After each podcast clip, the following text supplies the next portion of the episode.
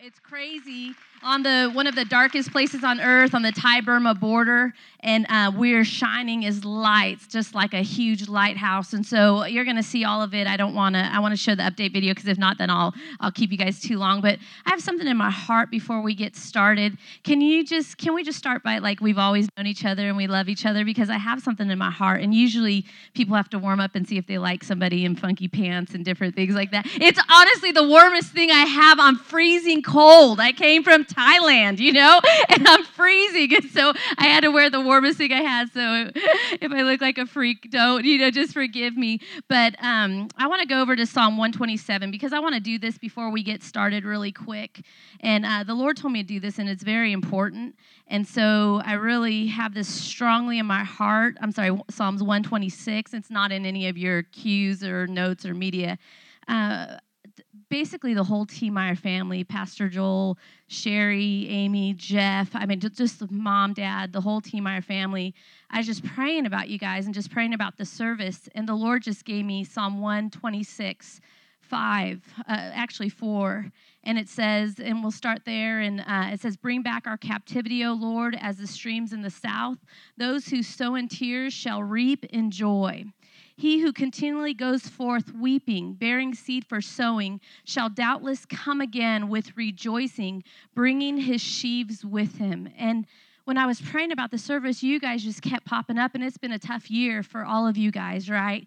And the Lord just showed me how you kept sowing and you kept giving and you kept going forward and you didn't slow down and you didn't stop and you kept doing what you knew to do and you just kept sowing your seed, even with tears. And what he showed me was I just saw you guys carrying a harvest, just carrying a harvest of everything that has to be repaid for you. What, the Bible says when a thief is found, he must repay sevenfold. You guys know this. And so, but I just saw you guys carrying a harvest of the things that were promised that the enemy tried to seal, different promises, different things, uh, health, uh, personal promises, just different finances, time, just ministry stuff, just different things I saw that. Uh, the enemy tried to take from you during that time of just weeping.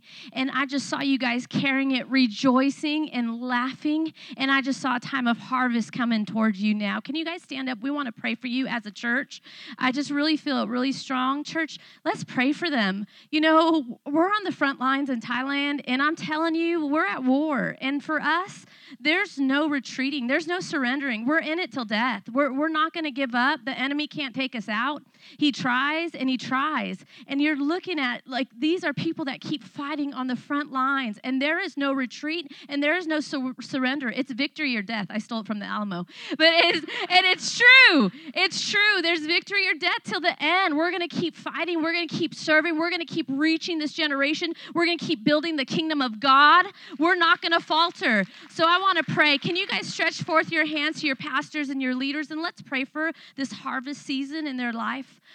Father, I thank you for this family and for everything that they've given to the kingdom, Father, and everything that they stand for for the kingdom. Father, I thank you. It says during times of just weeping and times of hard troubles and during all these different times that's just blowing out us, they've stood faithful, they've stood true, they've stood strong when the waves have beat, they've stood there holding on to you. And so, Father, I thank you for a season upon them, a season of double for their trouble, Father God. I thank you for a reaping. I thank you for a harvest. I thank you for sheaves. I thank you that everything that the devil has stole, that you repay. And when you repay, when it's God's payday, oh, you look out. And so I thank you for a repayment on them, a repayment sevenfold, Father, of joy, of time, of health in their bodies, in their finances, in their ministries, in their dreams, in the secret desires of their heart, Father, in the promises that you've given to them. I thank you for a harvest time. I thank you for a time of rejoicing. I hear laughter in their mouth. I thank you for a time of laughter, a time of joy, uh, just a repayment time, a repayment time for this family, Father, in Jesus' name. Amen. I really believe it. Sometimes we just got to take care of business and do what the Lord has told us to do, right? I have another video for you really quick and then I and then I'll get into my message. So if we have that update video queued, if we can play it.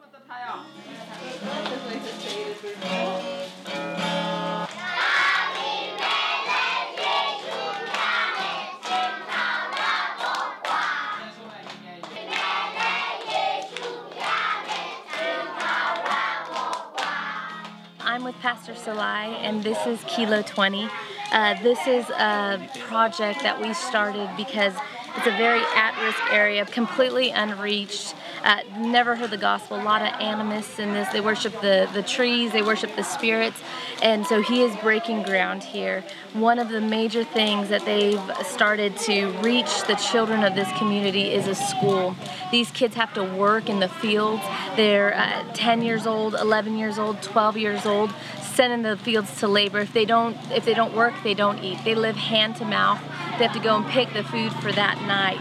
So if we get a school and we we feed them we were able to teach them it'll change their life, it'll change their future. So that's what we did. We said, get all the kids. We don't want to see any 12 year olds, any 10 year olds working in the fields.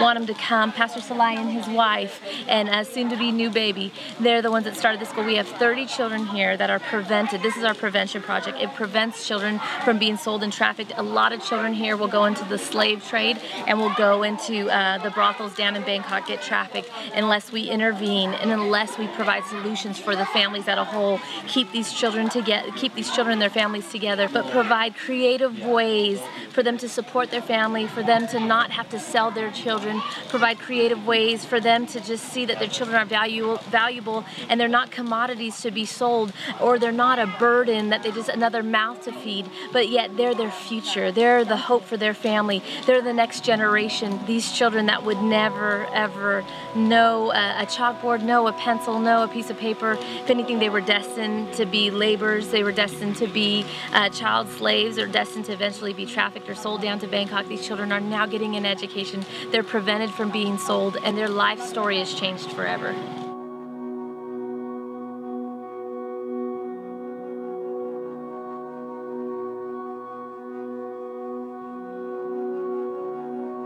He was a beggar. He had to make 70 baht a day. If not, they'd beat him four years old, so cute, super cute. His mom had sold him to the Mamasan, or Mamasans are the uh, the owners of the street beggar ring or the street beggar children, and the mom had sold him for thirty dollars, uh, and she's actually a prostitute in Bangkok. And so we we are trying to get him, trying to negotiate with them. Met with the Mama San twice. She wouldn't give him up. It was he was her bread and butter. He was one of her the favorite um, the favorites on the street because the one of the most earners because he is so cute. So finally, after lots of negotiation, they kept them from the streets for about a month because they were scared we were going to get them. And just by chance, one day we were here with the team. We were walking up and down prayer walking, and uh, he was there with all the children, and we were able to snatch him and to get him that day and to rescue him. And and we got him miraculously. So right after this little boy, we got another girl and her baby brother seven year old girl with one year old baby brother. I mean, just the baby brother was about to die. He looked just so disfigured. His skin was falling off his bones. He couldn't walk and the mom again had uh, they she had left down to Bangkok to be a prostitute, and she had left a hundred dollar debt to these kids to pay off. So they had to beg every day. The seven year old sister with the one year old brother on his hip on her hip had to beg every day to try to pay off the mom's hundred dollar debt to get down to Bangkok. The baby was going to die. I mean, if we didn't interact, if we didn't get them, then definitely that baby was going to die. And you should see them now within three months they look like completely different children. They filled up. I mean, just all of it. They look like completely different children. We know that their life was forever changed. And that's part of it, to the scripture that the Lord had given us about these street children and what we could do right here in No Man's Land with all these children that are sold. He just said, I'll give you the precious treasures in darkness. And we just know that these street kids, they're the precious treasures sitting in darkness, waiting for us to come and get them, waiting for us to come and pick them up, to wash the dirt off them, to clean them up, and give them a hope and a future in Jesus Christ.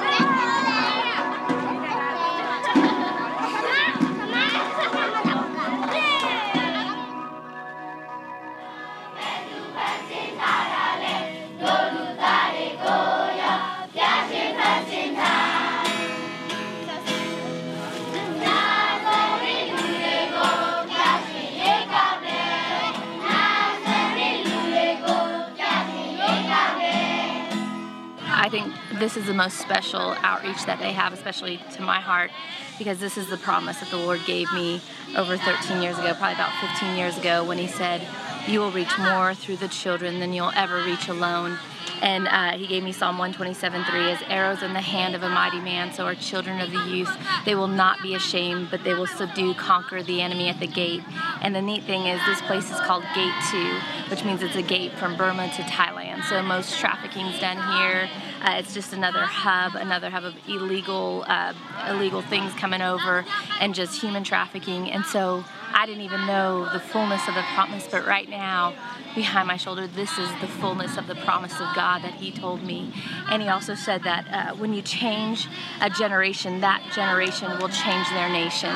And so it's neat to see this generation of rescued girls healed children, them changing this nation, Thailand, but also the nation right over that river where, where there's a huge temple on that side, the nation of Burma.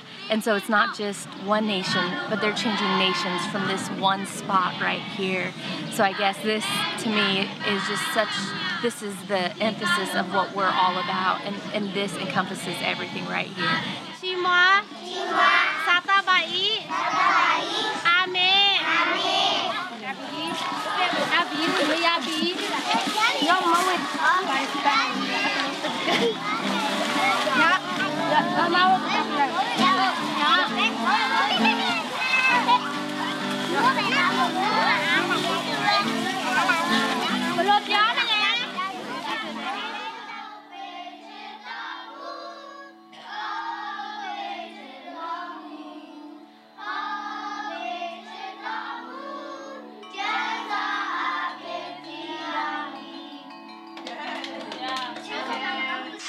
started as a home for street kids. We started rescuing kids on the Thai side of the border, and uh, but some of them were still on the Burma side, and we knew we couldn't get them over the Thai side, or it would be like trafficking. So we said we have to do something on the Burma side. Around that time, I was looking over, and um, Myanmar was closed. We couldn't really get in, and we couldn't do anything. But I was praying. I was walking up and down our border and around the Friendship Bridge, and I was praying. And the Lord gave me the scripture, and He said, I will open the double doors before you, and I will give you treasures in darkness. And I knew that those treasures in darkness were the street kids and the begging kids, and the kids that had just been thrown away, and, and the laboring kids, the slave labor kids. And so from that, around that time, God opened a door, and we started rescuing the street kids on the Burma side. We opened up a feeding center, and we started feeding them. And then we started negotiating with their parents and the different owners to let them go to school.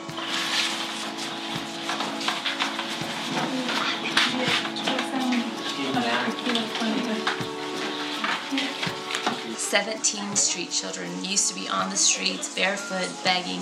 They'd have to make about 70 baht a day which is $2.10 if they wouldn't bring that home they'd get beaten before you would ask them what do they want to be when they grow up? And none of them would know. And they never had that chance to even dream or think about what they want to be. Now they have a future full of hope just full of expectation. They're getting an education and they're not destined to be beggars. Traffic just street children. That's why we named this home house of hope. House of hope for these street children. House of hope for their future. House of hope for their lives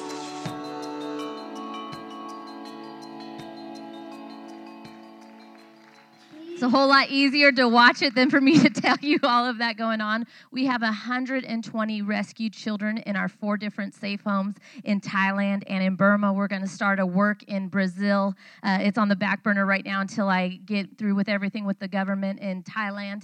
But we also, and then what you see daily, weekly, monthly, we're preventing hundreds of children. We su- support hundreds of schools and homes and prevention projects where we're preaching the gospel. We're doing twofold One, bringing them Jesus because it doesn't matter what kind of social thing you do unless you bring the gospel and the power to change that situation things will never change. And so we bring them jesus and we bring them uh, just relief and support and help. And so that's our two vision is at-risk children and the gospel. And so you saw in there how the two go hand in hand. It's pretty incredible. So we're reaching hundreds and not only are we reaching them but our kids are reaching them. It's super incredible what's going on. I wanted to share the scripture with you because i have something for the youth i really am glad that the youth's in here and that they saw that um, this is the scripture that the Lord gave me. That boy, if you could put his picture up, Nitwe, uh, actually, I'm not supposed to say his name, but uh, he's uh, he was four years old and he was the breadwinner for the Mama Sans. And actually, the Mama Sans, they call them big mamas or big grandmas, and they're the owners of these kids. And they're, they're all tatted up. I mean, they're crazy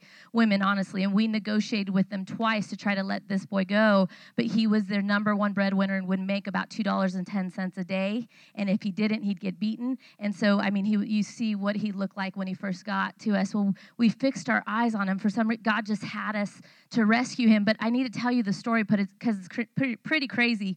Um, we were right there at the border, and there's soldiers there. Uh, your team has been to the border. They see they're just armed soldiers all the time with AK 47s. It's just how it goes. There's Thailand, and then there's soldiers on the other border, and there's brothels, there's everything. So it's, it's crazy. It's like the wild, wild west right there. And uh, there were soldiers, and we saw Nitwe. What had happened is we rescued that uh, the girl and the boy before, and then we rescued another kid. And so because of that, the mafia was scared of us.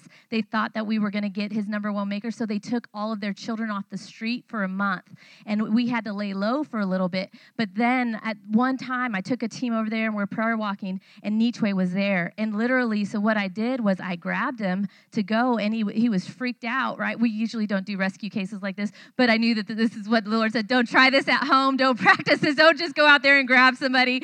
Okay, it doesn't it doesn't happen in America that way, and so there's other ways in America. But anyways, I grabbed him, and uh, and then the one of the mama owners, the grandma owner, she grabbed me, and she's like 50, right? And she's strong, and she grabbed my arm, and literally she grabbed his arm, like we're not going anywhere. You're not going anywhere with him. Uh, you know, you better let him go. And so I'm wrestling with a 50 year old woman, which is so not right in my culture, and I don't do that. You know, I'm very respectful, but this woman, that's she owns him. She's the owner. So, anyways, uh, we I had some of my team, and I said, "You latch on. I know this is hard for you, but latch on to that woman and latch on this little boy, and don't let him go." And I ran over to the soldiers and I said, "Hey, you, come with me." And they, "Uh, okay, and they came, like five of them, seriously, and they just followed me. There was just a, a, an authority or a grace that came on me. The Spirit of the Lord came on me to do what was needed to be done at that moment. So I said, "You come." They came, and we came up. And when we were walking, the grandma thought the owner thought I was bringing the soldiers to for her to arrest her. So she was scared. She let go of that boy and disappeared.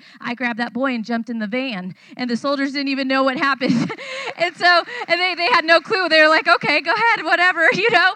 And so I'm telling you it's pretty crazy how because people say how do you do it? How are you in these situations? Aren't you afraid? Aren't you you know all these different things? And i'm not even five foot but the crazy thing is i've never been afraid once. And this is what i want to share with you because god wants to use you so much greater than you think than your capacity. And there's so many limits that we put on ourselves in these days. And god wants to do incredible mind-blowing things through you. And we need to take the limits off and we need to stretch out of ourselves and we need to enlarge our tent and we need to let God use us like never before because somebody's waiting on the other side of your obedience. Lives are waiting on the other side of that door that you need to walk through and the impossible things that you need to do. There's somebody waiting for you to answer the call of God or to answer God. I'm t- there's so much that I have in my heart for you because He doesn't want to just use me, He wants to use you. But until you're aware of these things, until you're so conscious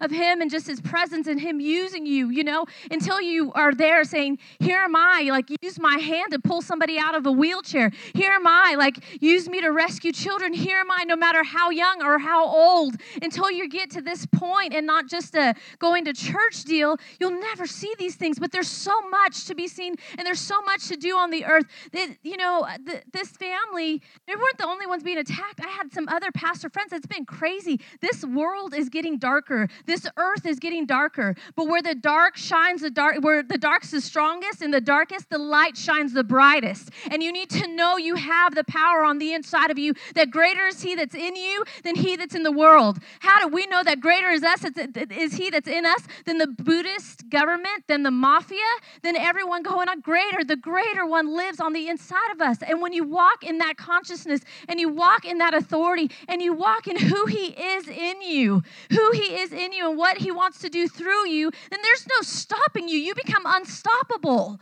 I want, I want you to see this. so you saw we rescued that little boy from the mafia literally again they cleaned the streets of the kids and we had to lay low for a little bit and then that's when we started a home inside burma okay house of hope for street kids that home, I'm telling you, there's brothels there. The way it started was uh, we were walking up and down that border, and I zoomed in. I showed my friends the. I said, "That's a brothel over there," and we zoomed in with a pic, with the camera, and we saw four little girls, ages 10 to 12, getting their wet hair brushed and had a big mirror, and there was an 18 year old boy standing there in a in, in Mexicans we call them wife beaters, but is a muscle man tank top, and I know it's not politically correct. I'm sorry, but it, I live. I'm, I've lived in Thailand for 14 years, so you could excuse me, okay? Okay? I'm from the jungles. And so, anyways, standing at the door right there, and another uh, guy, brush, another young guy, probably 17, 18, brushing the girl's hair. And I knew it was a little girl's brothel. And I remember looking and saying, God, there's nothing I can do. Like, how, what can I do? There's soldiers there with guns. There's soldiers here with guns. They'll grab me and throw me in jail for trafficking. There's nothing I could do. And the Spirit of God just rose up on the inside and said, There's always something you can do. And I want to show you this scripture Isaiah 45. And, I, and there's so much in this that I just want to share. And this is, you know, we're going to do something different tonight. I know people do their little picture and then their little presentation, but there's so much that I, I want to get into you tonight that we're just going to flow. Is that okay? Okay. Uh, Isaiah 45. And it says, Thus says the Lord to his anointed, to Cyrus, whose right hand I have held, I have strengthened and sustained to subdue nations before him and to loose the armor of kings, to open before him the double doors so that the gates will not be shut. I will go before you and I will make the crooked places straight. Another translation says, I will make the mountains low, I will trample down the walls okay, whatever mountains there are between you and the promises of God or the vision or the dream that God gave you, He promises right there, I will make them straight. For me, it was the government. That was my deal. And keep looking, let's see.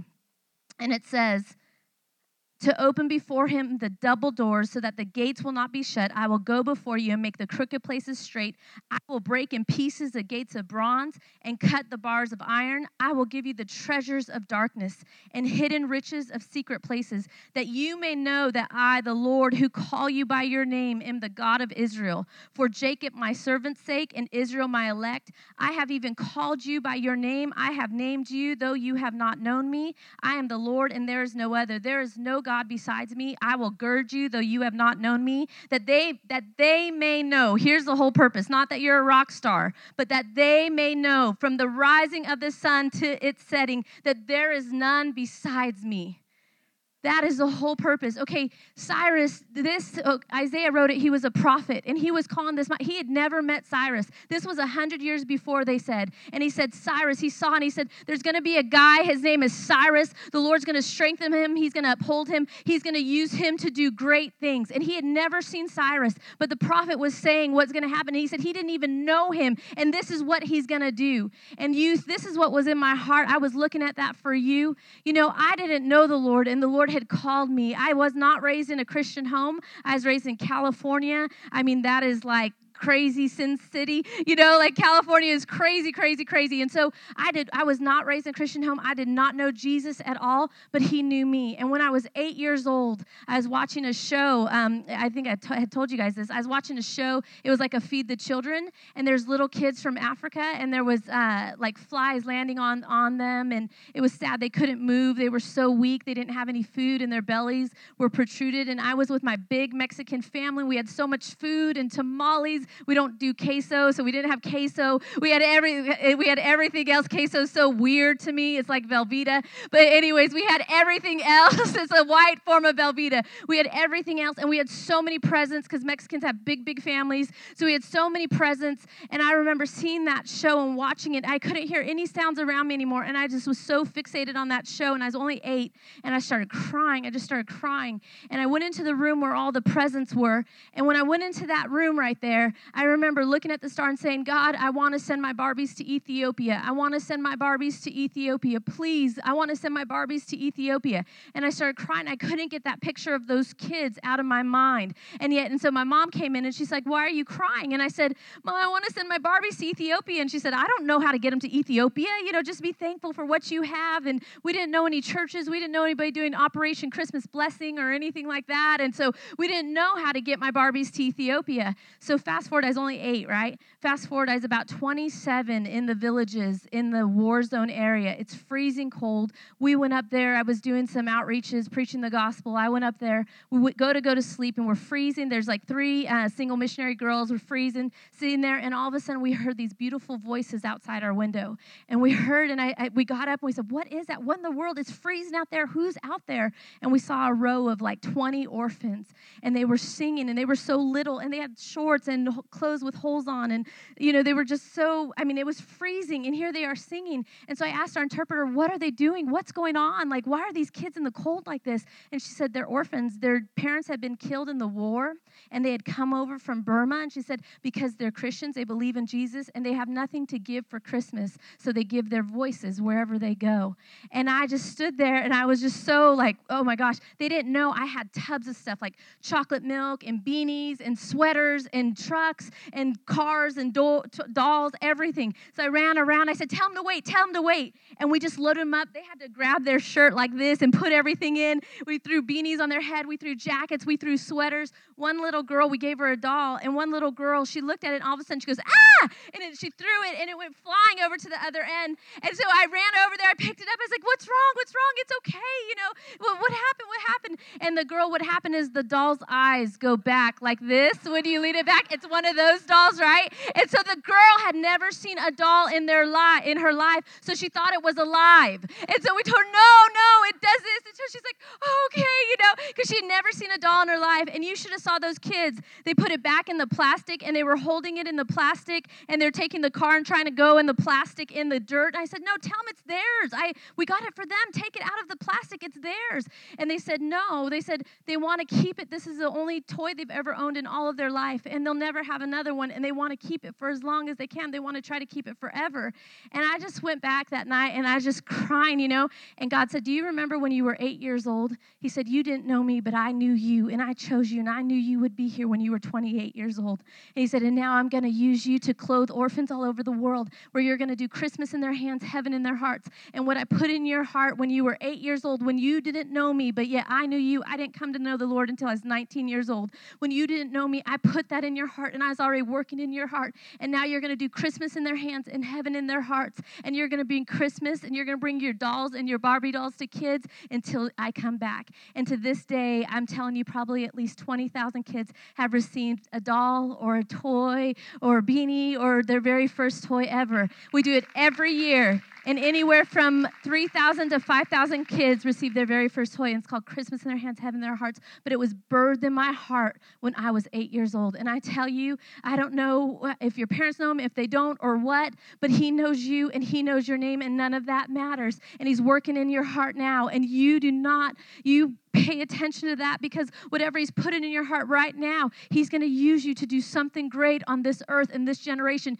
You saw those ones preaching. They weren't all old. It's my 14 year old, it's my 15 year old, it's my 16 year old, it's my 13 year old, my 12 year olds that are preaching the gospel, that are laying hands on the sick. We were in our outreach team as our kids. And so we're in an outreach team meeting and we're praying and, and they lead people to the Lord every Saturday. You saw them pray and lead people Lord. They do it every Saturday, hundreds of people every Saturday. Well, then I told him, I just had it in my heart, and I said, God, we, I said, uh, kids, you know, we're good at leading people to Jesus. That's what we do. But He wants to show off, and He wants to do miracles, and He wants to heal them, and He wants to use your hands to do it. So I, let's expect Him to do something more. Look in the Bible. Whenever we talked about Jesus, He always confirmed it, and He always showed up. Wherever you talk about Jesus, He always shows up and does miracles, signs, and wonders. So let's pray. Let's expect God to move. Let's expect more supernatural and the power of God. I was telling these kids right? So we're sitting there, and while that's happening, I feel the presence of God on me so strong. And all of a sudden, I look at my kids, and they just tears are streaming. They said, My hands are on fire.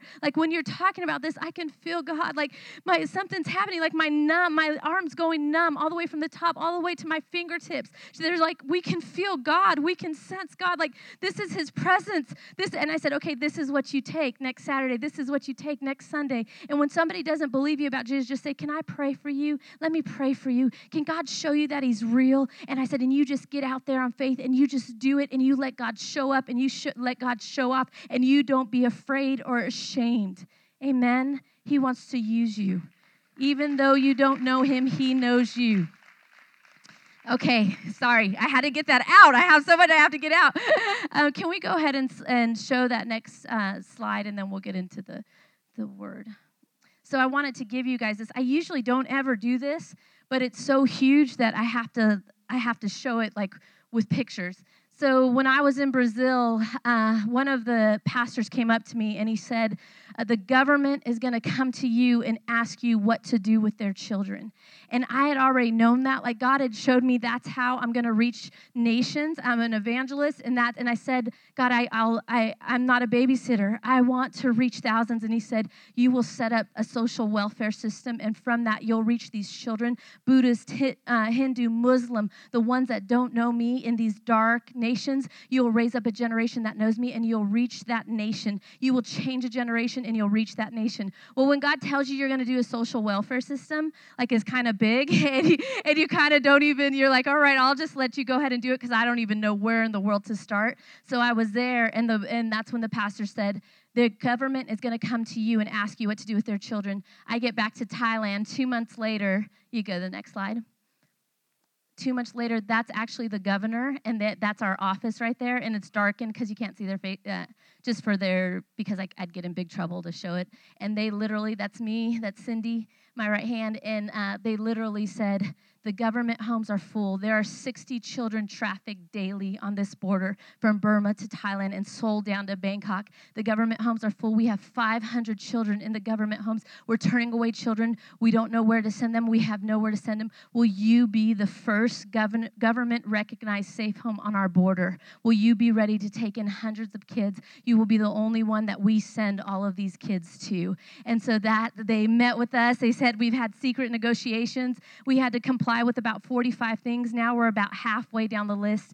This is huge. We're going to be the first government safe home in our whole city, in our whole region. Like, it's crazy. I'm going to start getting hundreds of kids from the droves. So it's just been huge. And this is about the time that you guys were going to come up. So all of this kind of, it, it worked out. We need you now. You guys need to come up now. Obviously, we have a lot of work to do, so we need you now. But during that time, do you understand how huge it is? Do you understand when governments come? The Bible says kings will come to your rising, to the glory of the Lord, the presence of God upon you. And so when God gets so upon you, and when you do what He's telling you to do, and His presence is so there, I'm telling you, people take notice, people get saved, people want to come and see what the Lord is doing. They want to come and see what's going on. Why are you different? What in the world is happening? Why is your business so blessed? Why are you so different from us? Why are you not worried about these things that we're worried about? Kings will come to your rising wherever the presence of God is. He wants to show up and He wants to show off through His children in the last days. Why? Why?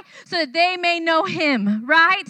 So that they will know there's no other besides me. There's no other God. There's no other religion. There's nothing else. There's no other relationship. There's no other besides him. Amen. Go ahead and go to the next one.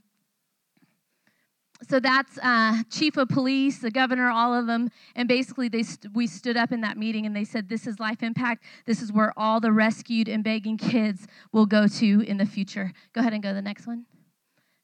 Okay, this is the huge thing that's going on that I, I needed a picture. You go to the next one, sorry. Go to the next one from there. Okay, the reason why this is so huge we're doing they're in southeast asia right now the whole southeast asia is coming together forming a union called asean. This is all the way up to china and all the way down to singapore. And all of these countries are connecting right? They're starting to teach my kids cambodian and chinese and all these different languages. They don't realize my kids are going to be missionaries to these countries. But so so all of these countries are are coming together. And that line up there i can't i wish i had a pointer but in thailand uh, the where Thailand and Burma meet. The crazy thing is, my land, the promised land, the land that God gave me, 25 acres, is right where they meet. My land is right on this new Asian highway. It's going to be the new Silk Road and the new trafficking road. And we're not only going to rescue children from Thailand and Burma, we're going to rescue children from, from China, from Cambodia, from Laos, from Bangladesh, children that were going to be trafficked to Singapore. Our land is right on this place. You could go to the right. Go ahead and go to the, uh, keep going. Sorry, that's like in my mind. That's so the land, uh, the road is right here, and this is going to be a safe house. This is going to be a, a, beacon of light of hope. We're going to set up because we have favor with the government. We're going to set up our own rescue task force, our own rescue trained task force, and I'm going to be able to rescue children legally and snatch them straight on that road and bring them straight to this safe place. So it's so incredible. Keep going. You keep going. That's it. Keep going. Sorry. So these are kids, and I'm telling you, these kids, this Asian, I know, I don't know if you guys have heard it on this side of the world, but it's a big deal to us. Our kids have started to have dreams and visions. That one girl right there, that's uh, that she has her eyes closed, she has her hair braided right in front of the guy's head. She had a, she came to me and she said, "Mom, mom, I need to tell you something." And I said, "What?" And she said, I had a dream, but you know, a dream, not a normal dream. And I said, Yeah, I know. And she's like, Like a God dream. And I said, Yeah, what, what happened? She said, I saw an ID card. And on this ID card, you have to remember, she's been trafficked. So she does not have any kind of ID card. She's brought from Burma to Thailand. So she's not a citizen. She's never had an ID card in her life. And she said, On this ID card, on the top, it said ASEAN. And she said, and it had my picture. And she goes, and then I looked up from it and I went up these stairs onto an airplane. And then I got on the airplane and I came down from the airplane. And when I came down, it was all dark people with dark skin. And she goes, I think maybe Malaysia or something like that, but they were all darker skin. And she goes, and then I looked and the crowd of people, they divided it in two sections. And one had the sign, those who don't know me, and the other had the sign, those who do know me. And there was a lot more people on the side that's under the sign that said, those who don't know me. So I got off the plane and I walked towards the ones that said, those who don't know me, and I woke up. Could God be calling me to be a missionary to Malaysia and to these other countries? I'm telling you. And then this girl right here to the right of her that has her hand on that man praying, that man got healed and got saved right there in our little food court in Thailand. Uh, the girl to the right of her with the braids, uh, she said, can I, can I tell you something? I said, Yeah. She said, I had a dream. And she said she was swinging on a swing, and all of a sudden she looked to the right, and Jesus was swinging with her. And he, she said, And then at that time, Jesus took his hand and put it in my heart, like put it in my chest, and he took out my heart. And then I saw a map, and he started putting my heart in all the different places on the map in all these different countries, in China, in Laos, in all these different countries. Could he be calling me to be a missionary to, to Southeast Asia. So my kids are having visions and dreams and leading people, and they are my missionaries. I'm telling you, this is what's going on. It's crazy what's happening in the last days. Amen. So turn over to Exodus. I, that was a lot of information to get to you guys, but there's just so much pray for us. Right now, I'm still in talks with the government. This should be done in about six months, but this is huge. And we are reaching not only Thailand and Burma, but when that opens up, we're going to reach all the way up to China and all the way down to Singapore. And my kids are the army that the Lord told me that they were going to be, and they're going to be the missionaries. It's pretty incredible, huh? Thank you, Media Team. You guys did a great job turn over to Exodus, Exodus and I'm going to try to get into some of my message. I know I don't have that much time, so I have probably technically 15 minutes. so I'll talk really fast. Exodus 35. And I want to start at, just for sake of time, we'll go to Exodus 35 30. And we'll go down and we'll keep reading down 36 uh, through 7 to 7. I'm sorry, 36 1 through 7. So and it says, And Moses said to the children of Israel, See, the Lord has called by name Bezalel, the son of Uri, the son of Hur, the, of the tribe of Judah. And he has filled him with the Spirit of God in wisdom and understanding, in knowledge, in all manner of workmanship, to design artistic works, to work in gold and silver and bronze, in cutting jewels for setting, in carving wood, and in work in all manner of artistic workmanship. And he has put in his heart the ability to teach. In him, and Eolab, the son of uh, Ahisamach, of the tribe of Dan. He has filled them with skill to do all manner of work of the engraver and the designer and of the tapestry maker, in blue, purple, and scarlet thread, and fine linen, and of the weaver, those who do every work, and those who design artistic works, and Bezalel and Eliab and every gifted artisan in whom the Lord has put wisdom and understanding to know how to do all manner of work. Look at this for the service of the sanctuary, for the service of his house, for the service of his kingdom, shall do according to all that the Lord has commanded. Then Moses called Bezalel and Eliab and every gifted artisan in whose heart the Lord had put wisdom, everyone whose heart was stirred to come and do the work. And they received from Moses all of the offering which the children of Israel had brought for the work of the service of making the the sanctuary. So they continued bringing to him free will offerings every morning. Then all the craftsmen who were doing all the work of the sanctuary came, each from the work he was doing. And they spoke to Moses, saying, The people bring much more than enough for the service of the work which the Lord has commanded us to do.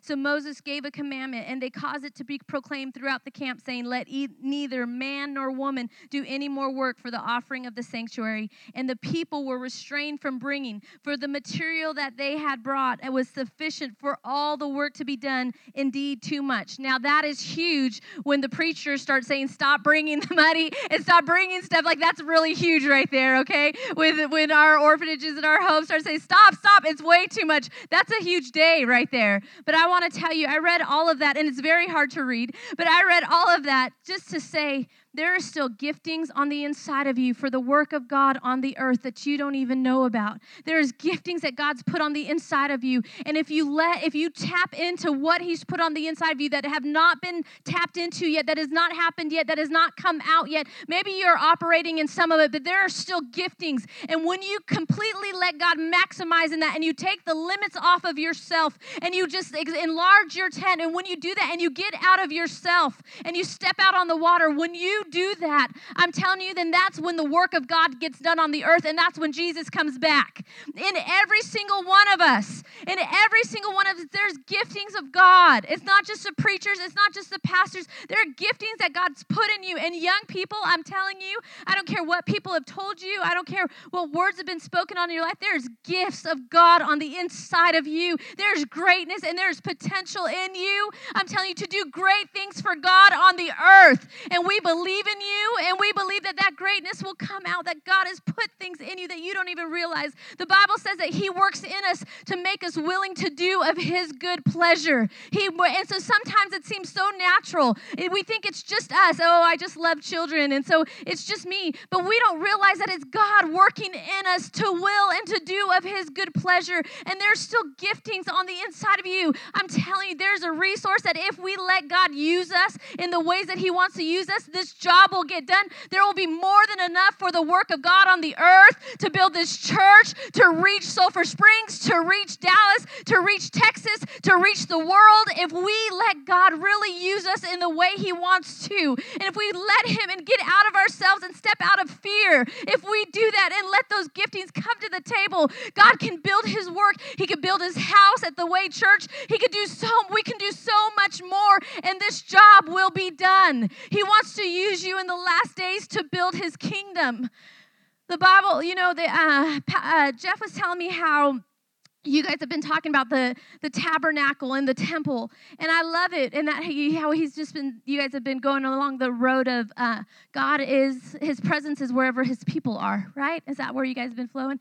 And it's been awesome because i've been in there too but from a different angle of god what can i build in my generation like this like as a monument to you with my life. What can i do that i can in the end in the in my generation in my time what can i do for you on this earth? You know solomon built the greatest most beautiful tabernacle of the Lord, right? He it was it was gorgeous. The queen of Sheba came to see it. It's like the president or the governor coming to see it. Solomon did that in his generation. The Bible says he was young and he was inexperienced, but it was in his father's heart. It was in David his father's heart. It was in his father God's heart. And there are thing in Father God's heart that he wants to put in your heart that he wants you to use and you think I'm young, I'm inexperienced, I can't do it. My personality doesn't have the capacity to do it. I, I've already messed messed up. I have too many kids. I'm too old. My time's gone. It's late. It's too late. My health won't allow me to do it. But I'm telling you, whatever is in God's heart and whatever is in the Father God's heart, He needs someone to say, I'll do it in my generation. I will leave that legacy. I, that's how I will go out of this earth. That's what I will leave.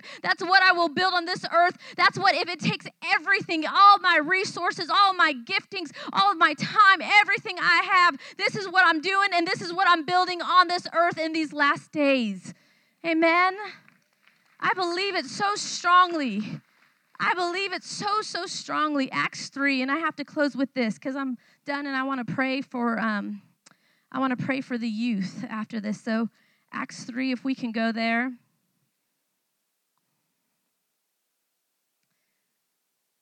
All right, 10 minutes, guys. Acts 3. Now, Peter and John went up to the temple at the hour of prayer, the ninth hour, and a certain man. Wait, wait a second, wait a second, really quick. Pastor Sherry, sorry, I keep coming to you. I just felt like when I was reading that, that there are so many more giftings in you that so are getting pulled out and need to be pulled out because they need them.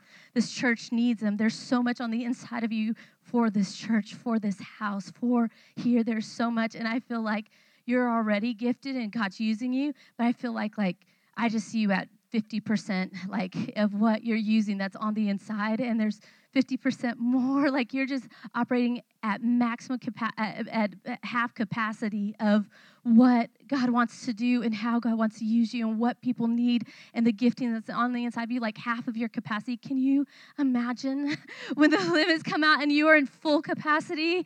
And so I just felt like that like like the limits are coming off, right? And the and I'm telling they're gonna drink of it and they're gonna receive from it. And there's so many giftings for us that we need. And there's people waiting on the other side of your obedience and that gifting. So, okay, sorry. So Acts 3.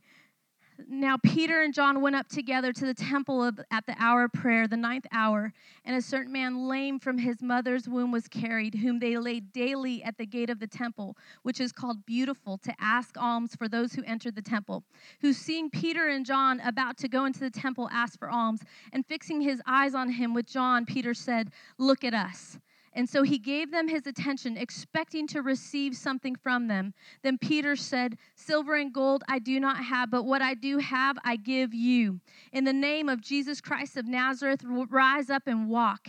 And he took him by the right hand and he lifted him up and immediately his feet and his ankle bones received strength. So he, leaping up, stood and walked and entered the temple with him, walking, leaping, and praising God. And all the people saw him walking and praising God. Then they knew that it was he who sat begging alms at the beautiful gate of the temple. And they were filled with wonder and amazement at what had happened to him. Now, as a lame man who was healed held on to Peter and John, all the people ran together to them in the porch, which was called Solomon's, greatly amazed. So when Peter saw it, he responded to the people, Men of Israel, why do you marvel at this? Or why do you look so intently at, a, as, え? At us as through our own power or our own godliness we have made this man walk? The God of Abraham, Isaac, and Jacob, the God of our fathers, glorified his servant Jesus, whom you delivered up and denied in the presence of Pilate when he was determined to let him go. But you denied the Holy One and the just and asked for murder to be granted to you and killed the Prince of Life, whom God raised from the dead, of which we are all witnesses. And his name, through faith in his name, has made this man strong, whom you see and know. Yes, the faith which comes through him has given him perfect soundness in the presence of you all. So, what I want you to see is in verse 4, and it says, Fixing his eyes on him, which John Peter said, Look at us. And that, studied out, it says looking intently. And whenever there was a miracle going to happen, whenever this situation happened again in the Bible, where you, you could look, I think it's Acts 3 14, and it, it it, there's two other times where it says this Acts, i'm sorry 13.9 and 14.9 there's two other times. And whenever he looks intently whenever he there's there's a, it says and he looked intently at him and this happened. And he looked intently at him and this miracle happened. Whenever that happened and he said look on us and the man looked on him expecting to receive something whenever that happened he was in a zone. And in that zone he was he, it was just he was in this god zone so to say that he didn't care what people thought. He didn't care there was a miracle about to happen. And we need to live in that zone where God could use us in a consciousness of God, such as I have given to you. Rise in the name of Jesus and walk. Because in the last days, that's what people are going to need in awareness. How can I just go up and command soldiers to come with me? Because I have to walk with a daily consciousness of the greater one lives in me, greater than the mafia, greater than the government, greater than Buddhism. The greater one lives in me anywhere I go. And I need to be completely conscious of him every day. And even though you are not on the mission field and you're not in Thai Burma border, the world around you is dark and people need the gifting of God that's on the inside of you. You are carrying their miracle, you are carrying their answer, you are carrying it. And God, God could do anything. He's all sovereign, He's all powerful. He can just do that and make that person rise up. He can He can do miracles, but He has chosen to use us, earthen vessels, in the last days. He could have healed that man at the beautiful gate, but He chose to use His hand. He needed, He had all the power, and that's why I said, Why do you look at me as my own godliness or my own power that I made this man walk? It wasn't his own godliness, it wasn't his power, it wasn't that he fasted and prayed for all these hours and then all of a sudden went out filled. What it was, was he was so conscious of who he had and what he had and what he was carrying on the inside of him. He had Jesus, the one that conquered death, hell, and the grave, the miracle worker. And he was so conscious of that. And so he said, Silver and gold I don't have, but what I have I give to you. He knew what he had, he knew who he was, he knew who was on the inside of, uh, of him. And we need to know what we have, we need to know what we're carrying, we need to know who's on the inside of us. We have to be so aware and so conscious of that because God can do anything, but he chooses to use our hands. Will you let him use your hand to do a miracle on the earth? Will you let him use your hand to build his kingdom? Will you come out of yourself and get out on the water and risk looking a fool or God not showing up and looking dumb or, or caring what people think? Will you do that for him to use your hand and to do a miracle? Because if you you just live safe and don't ever give him your hand, you'll never see the miraculous. You'll always operate at such a different level than God has for you. He never wanted this to be a mamsy pamsy religion. He always wanted to demonstrate and show up and show off. And he always wanted to use his people. And he needs your hand in the last days. And so, my heart to you today, my cry to you today is will you let him use your hand to build his kingdom on this earth? Amen. Stand up. I want to pray for you guys. He knew what he had on the inside. He was conscious. He had he said, Silver and gold do I not have, but such as I have, I give unto you. You know, um, I'm going to get up here so I could see all you guys. But I remember when I got saved when I was 19 years old, and I remember going to this church, and there's all older people, there was a uh, all the all us young people were getting people saved. We're filling up our car. We're going into the grocery stores and we're t- uh, taking people's groceries to their car and helping load it. And then we'd witness to them, lead them to Jesus, and bring them to church the next Sunday. That's what we did every Friday night, every Saturday. And uh, we were having revival in our church because of the young people that had gotten saved. And from that, I remember there was one time I was sitting in church And I remember looking at the people that had been there for like 10 years and they're still going outside and smoking a cigarette and, you know, coming back. And I'm not saying anything about smoking cigarettes or anything like that. But what I'm saying is they didn't change. There was no power. There's no demonstration. There's no operation. You could play softly. There was no operation of God in their life. And I remember saying to God, if I'm going to do this Christianity thing, you see, I was Catholic. I was raised Catholic. And I didn't know Jesus. He was on the cross and he never came off the cross and into my heart. And I said, if I'm going to do this Christianity thing, God, I don't want to do it like that. I don't want to do it where I don't, I, I don't want to do it like that. I remember a preacher came to the church. I remember he was up there and he was, he had words and, and God was using him greatly. He was praying for people and he knew Jesus. He knew God. And I saw the power of God on him. And I said, God, if I'm going to do this Christianity thing, I want to do it like that. I want to know you. I want to know that power, that resurrection power, because that's what's going to change me and that's what's going to change lives. I want to know you that way and I want to operate with you that way. And, and I just remember that cry of my heart. And I feel like in the last days, it needs to be the cry of our heart that we don't operate in, in, in anything less than the capacity that God has for us, that we take the limits off, that we enlarge our tents that we don't uh, we don't let anything hold us back. Right now we have to all hold barred. We need to throw ourselves to the call and the purpose and building the kingdom on the earth. It's crazy. Governments are coming to us. It's crazy what's going on. And He needs you. It needs to be a radical faith. It needs to be a radical sellout. It needs to be just a radical of, okay, I, I come out of myself. I stretch. I take the limits off, God. Use my hand. You want me to witness to somebody in there? You want me to pull somebody out of a wheelchair? You want me to go and pray for somebody? It needs to be radical like that now because it's getting darker. It's getting crazier, it's getting darker. And so it causes, but wherever it's darker, the light shines brighter. You know why I'm halfway around the world in a jungle? Because the light shines so much brighter in the darkness you know, and it's so dark there, but the light is so much brighter, and that's why we get to see the supernatural. We get to see the miracles. We need to we get to see these things, but you'll never see them unless you put yourself in that situation. Put yourselves in situations to be used by God at work, at school, wherever you're at. You don't have to go and be a missionary. You could do it right here. There's people that need Jesus right here. Like you you don't have to go halfway around the world. But what you do need to know is to know Him and to lean on Him and to rely on Him like you're living in the war zone or like you're working on the border with the mafia.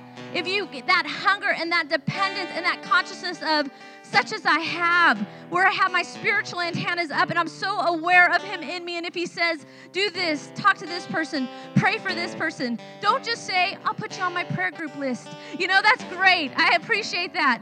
But if that person needs healing or hope or help, just say, hey, can I pray for you right now and just see what God's going to do? I'm not saying I'm going to do anything. It's not my own power or godliness, it's His. So can I just pray for you and see maybe God show up like in, in your life or something? You know, like it's that simple. It's so that simple. Can you imagine if we all took our gifts and the giftings that God put on the inside of us and put it on the table? This job would be done the work of God on the earth would be done. I want to be a part of that, don't you? Yes? One quick thing, one quick thing. Um, in talking about giftings, so, uh, sir, if God wants to use you in a different gifting, it's okay. There's so many giftings to be used. Sometimes we get so used to God using us in one way, you know? Even for me, like when I go to Brazil, I get to just preach, preach, preach and I just cry because I'm like, God, I miss this. But when I go to Thailand, I'm like the governor, you know? And so and I'm like, God, I'm so not used to this. I have a high school education. I don't have any degree or anything for to to train me to, you know, to be operating in this. You know, I hate paperwork. I hate being organized. I'm Mexican, so I'm late to everything. At least 15 minutes late, you know? At least 15 minutes late to everything. And you're making me a CEO of an international organization organization that's going to set up social welfare systems. You know, I'm probably going to be late to the meeting with the governor. You know, so I mean, but it, and so when I go to Brazil, I'm like, oh, I love to be used like this. I just cry, like, God, can I be used like this? God, He knows, you know? And even though something feels so natural to us to be used in one way, don't limit God. Don't limit God. There's so much more giftings. There's so much more giftings. Don't limit God in your life. Amen. Youth, I want to pray for you, okay? Can you lift your hands? I want God to touch you in just a supernatural way.